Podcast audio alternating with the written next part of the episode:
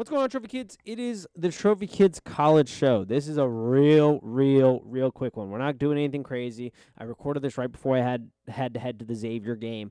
Um, Tim and Dante weren't able to join me this week, so it's just me. I'm just kind of rolling through some games, spitting some things off the brain real quick. Um, it's a very quick one. We appreciate your listen. We'll be back in full force next week. Um, and as always, let's roll.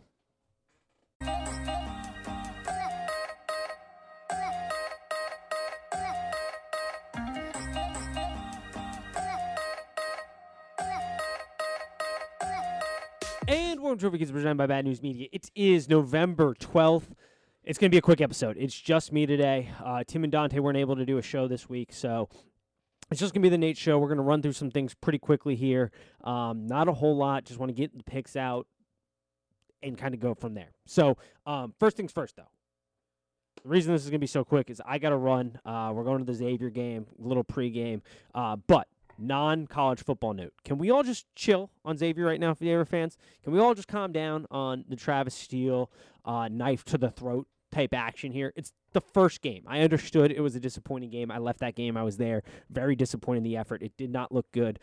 But it's a good thing to get out of the system. It's a good thing to get on film. Let's see how they improve. Um, Travis Steele, look, I, have been kind of wishy washy on him. Um, love his recruiting, what he's doing from a talent perspective. Hate what he's doing from a coaching perspective so far. But it's this is the year. This is the make or break year. We make the tournament. We're competitive there. All is fine. We don't, then yeah, we need we need to look out for other options. But it's game one. Um, what do we want to see going forward? Want to see less three point hunting. You know, we, we started out hot, but then we went cold. We got to develop an inside game. You know, Stan, Ben's been out. Um, we'll see eventually when he gets back into the rotation. Doesn't look like anytime soon. We're down Freemantle, but we've got some talent down there. Let's see if we can kind of get a post game going. Let's see if we can get some dribble drive penetration um, and get some more in close shots and stop jacking up a ton of threes every game when we're cold. Um, you know, we're fine. Let's just see how it plays out. No harm, no foul. Um, and just see. Now, let's talk about some football. Let's run through the board real quick. Let's talk Michigan, Michigan, Penn State first game on the board. Minus one and a half is the line. Um, this is an interesting game. If this was a night game at Penn State, this would be a whole different conversation we're about to have. But it's not. It's a noon kickoff, which benefits Michigan. Michigan's in an interesting spot. They're starting to get a little banged up. We'll see how Cade looks and, and what his status will be. Um, they are down a running back, which is actually a, a pretty big concern. Um, Haskins is going to get most of the carries, I'd assume. He'll probably get like 90% of them, but that's sort of like a bowling ball approach. Um, being down Blake Corum is is a is a actually pretty decent loss. Um, but it's okay. Why is it okay? Because the Michigan offensive line should win their battles. They should be able to play a little bully ball against Penn State. At some point, Penn State is going to fold. I mean, they've had a tumultuous season you have to wonder what the fight level is left in this team, especially with James Franklin rumored to go to other jobs and have other opportunities. So we'll see what that looks like. But I, I, like Michigan in this spot. I'm going to take Michigan at the one and a half and kind of roll with that. Um, next game, call my shot. Every time I call my shot with this team, I love it. You already know what it is if you're a longtime listener. Syracuse versus Louisville. Taking Syracuse. Don't really need to talk about it. You know exactly why I'm doing it if you've been listening to the show. If you don't, make sure you're listening and you'll know. All right, let's talk Oklahoma Baylor next game on the schedule. This is a big one. Um, look, Oklahoma is not an Oklahoma team that we were used to right now. Um, they are having some issues, but Caleb Williams has been the exact quarterback they've needed to kind of run their offense. This offense is hums the best when you have a mobile threat at quarterback who can also sling it. Um, it's why they were so good with Kyler Murray and Baker Mayfield and Jalen Hurts and that's what they needed. They weren't getting it in Rattler. They're going to get it in Caleb Williams. The future is very bright for Oklahoma and him in that offense. I'm a big fan of Alex Grinch and what they're doing on the defense. They can get got a little bit through the air, though. We know that. Their secondary is not very good. Um, but run defense wise, they're improving and they're getting better and they're playing a Baylor team that is playing really well. Um, Dave Aranda, the head coach there, has seemed to kind of have figured out Lincoln Riley. It appears like um, when he was at LSU, we know what that defense did to that Oklahoma offense. He was able to check them a little last year when Baylor played them. He seems to have something going, but their back end is a little banged up too. Um, this is an interesting one. Depending on what you're getting for a line. If you do a little line shopping, there's five and a half out there still, I think. Um, you know, you're probably looking at more six. Oklahoma to win by a touchdown doesn't feel crazy in this spot. Um, but Baylor just there's something about them. They play them tough. Dave Aranda has done a really good job down there. Um, when it comes, or I shouldn't say down there, just a really good job from a defensive scheme point in matching Lincoln Riley in the Oklahoma offense. And we know this is a down year for Oklahoma. Um, they're not the fourth best team in the country. Um, I think the playoff committee has got them kind of dead to rights there. Um, but yeah, I, I'm not going to probably bet this game. I may have a pick. I, I, I got to dig into it a little bit more. I'm not ready to. I want to see kind of where the line is tomorrow. Um, I'll tweet it out on the card for sure. The gut is leaning a little bit towards Oklahoma. Um, and yeah, that that's all I really have on that one. Um, we're moving down the board, continuing to look through it. And the next game that jumps off to me is Minnesota Iowa. This this line has been on the move. I'm getting it at a six or a five. I apologize right now. Five. Um, I like Minnesota here. I like them in this spot.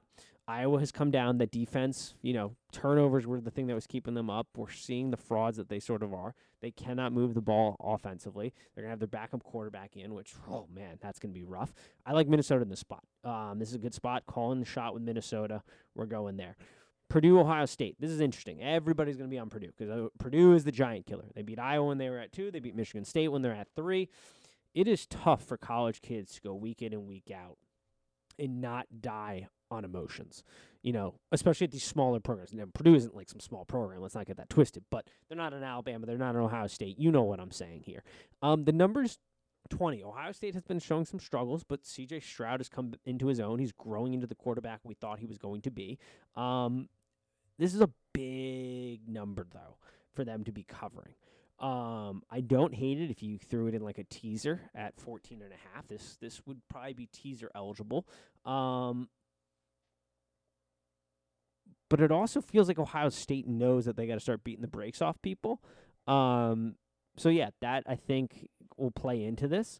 Um, if you put a gun to my head and said you got to make a pick, I'm taking Purdue um, on the 20 and a half but I don't love the game. Um, we'll see if it makes the final card, but that's where we're at on that one.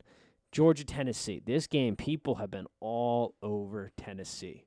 Georgia's the best defense in the country. It's not even close. They're the best team in the country. It's not even close. They're the only truly complete football team at this point in the season. Not even close. It's not debatable at this point. I'm not here to even take conversations or questions about it. Georgia is without a doubt the best team in the country. We've been saying it for a while. Um, Tennessee, though, will be the most difficult offense they will have played to this point. Hooker changes the complete dynamic of Tennessee, and that's something we've been saying for a while. Um, and with him playing, this offense has got some oomph to it. The defense has got nothing; they can't stop a nosebleed, but the offense has got some oomph to it. Hooker is a very good weapon here. He makes this offense dynamic. It makes it the offense that you want to see from Tennessee. I think t- Georgia could eventually struggle a little bit in this spot, but at the end of the day, they're going to do what they do, and they're just going to pour it on them. Um, and that is my take on that. Um, there's not really too much more I, I, feel like needs to be talked about there. Uh, Georgia is the most complete team in the country. They're going to show it this week, and that is that. Let's talk Texas A&M Ole Miss. Oh man, lines at two and a half. This is an interesting game. If Ole Miss wasn't so banged up, this would be an interesting spot. But they are too banged up, I think, to stay in this game. Their defense can't stop anything. Nothing. And their offense is banged up at the wide receiver position. Matt Corral's dealing with an ankle injury. It's making him less mobile, less effective at what he wants to do. This is going to be the toughest defensive line they've had to play to up to this point. This is a defense that is going to give them fits. I like Texas A&M here. They're on the card, minus two and a half. That is a pick I am making. That is a bet I am placing this week. I like Texas A&M. As we continue down the card, Arkansas LSU. Coach O's last hurrah isn't going as well as you'd like, but I don't know. I don't hate LSU here. We'll see if they still have a little fight. They're not on the card as of right now, but I don't hate it. Uh, game I will also be betting Notre Dame, Virginia.